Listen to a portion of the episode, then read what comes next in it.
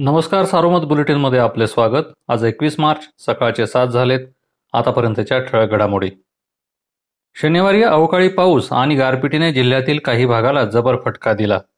संगमनेर राहुरी पाथर्डी आणि शेवगाव तालुक्याला गारपिटीमुळे जबर फटका बसला. उभ्या पिकांसह कांदा भाजीपाला टरबूज मोसंबी आंबा बागांचे प्रचंड नुकसान झाले.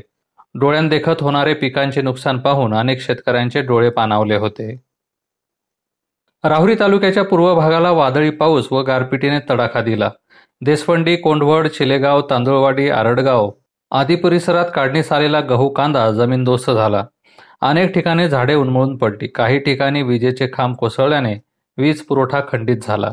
तालुक्याच्या पश्चिम भागात बारागाव नांदूरसह म्हैसगाव तहाराबाद मल्हारवाडी घोरपडवाडी कुरणवाडी चिंचाळे दरडगाव वावरत जांभळी परिसरात काढणीसाठी आलेला कांदा भुईसपाट झाला. नुकसान झालेल्या पिकांची पाहणी करून पंचनामे करावेत अशी मागणी शेतकरी वर्गाने केली आहे. संगमनेर तालुक्यातील पठार भागाला पावसाने झोडपले.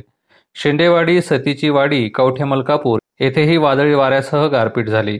पिंपळगाव देपा मांडवे चिखलठाण वरवंडी परिसरात पावसाने तारांबळ उडवली. खांबे म्हैसगावला जबर फटका बसला आहे.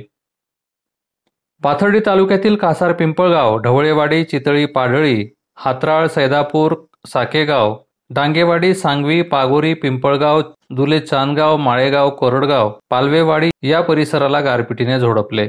यामुळे शेतकऱ्यांचे प्रचंड नुकसान झाले. तर शेवगाव तालुक्यातील पूर्व भागात लाडजळगाव कोळेगाव शेकटे बोधेगाव व परिसराला वादळी वाऱ्याने झोडपले. काही भागात गारांचा वर्षाव झाला.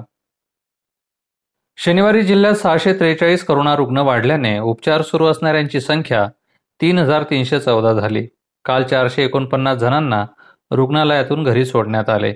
आतापर्यंत करोनातून एकोणऐंशी हजार तीनशे पस्तीस जण बरे झाले आहेत. संगमनेर तालुक्यात दोन करोनाबाधितांचा उपचारादरम्यान मृत्यू झाला. त्यामुळे तालुक्यातील करोना बळींची संख्या बासष्ट झाली. काल त्रेचाळीस बाधित वाढले. या होत्या ठळक घडामोडी. अधिक बातम्यांसाठी वाचत राहा दैनिक सारोमत किंवा तेजदूत डॉट कॉम या संकेतस्थळाला भेट द्या. नमस्कार.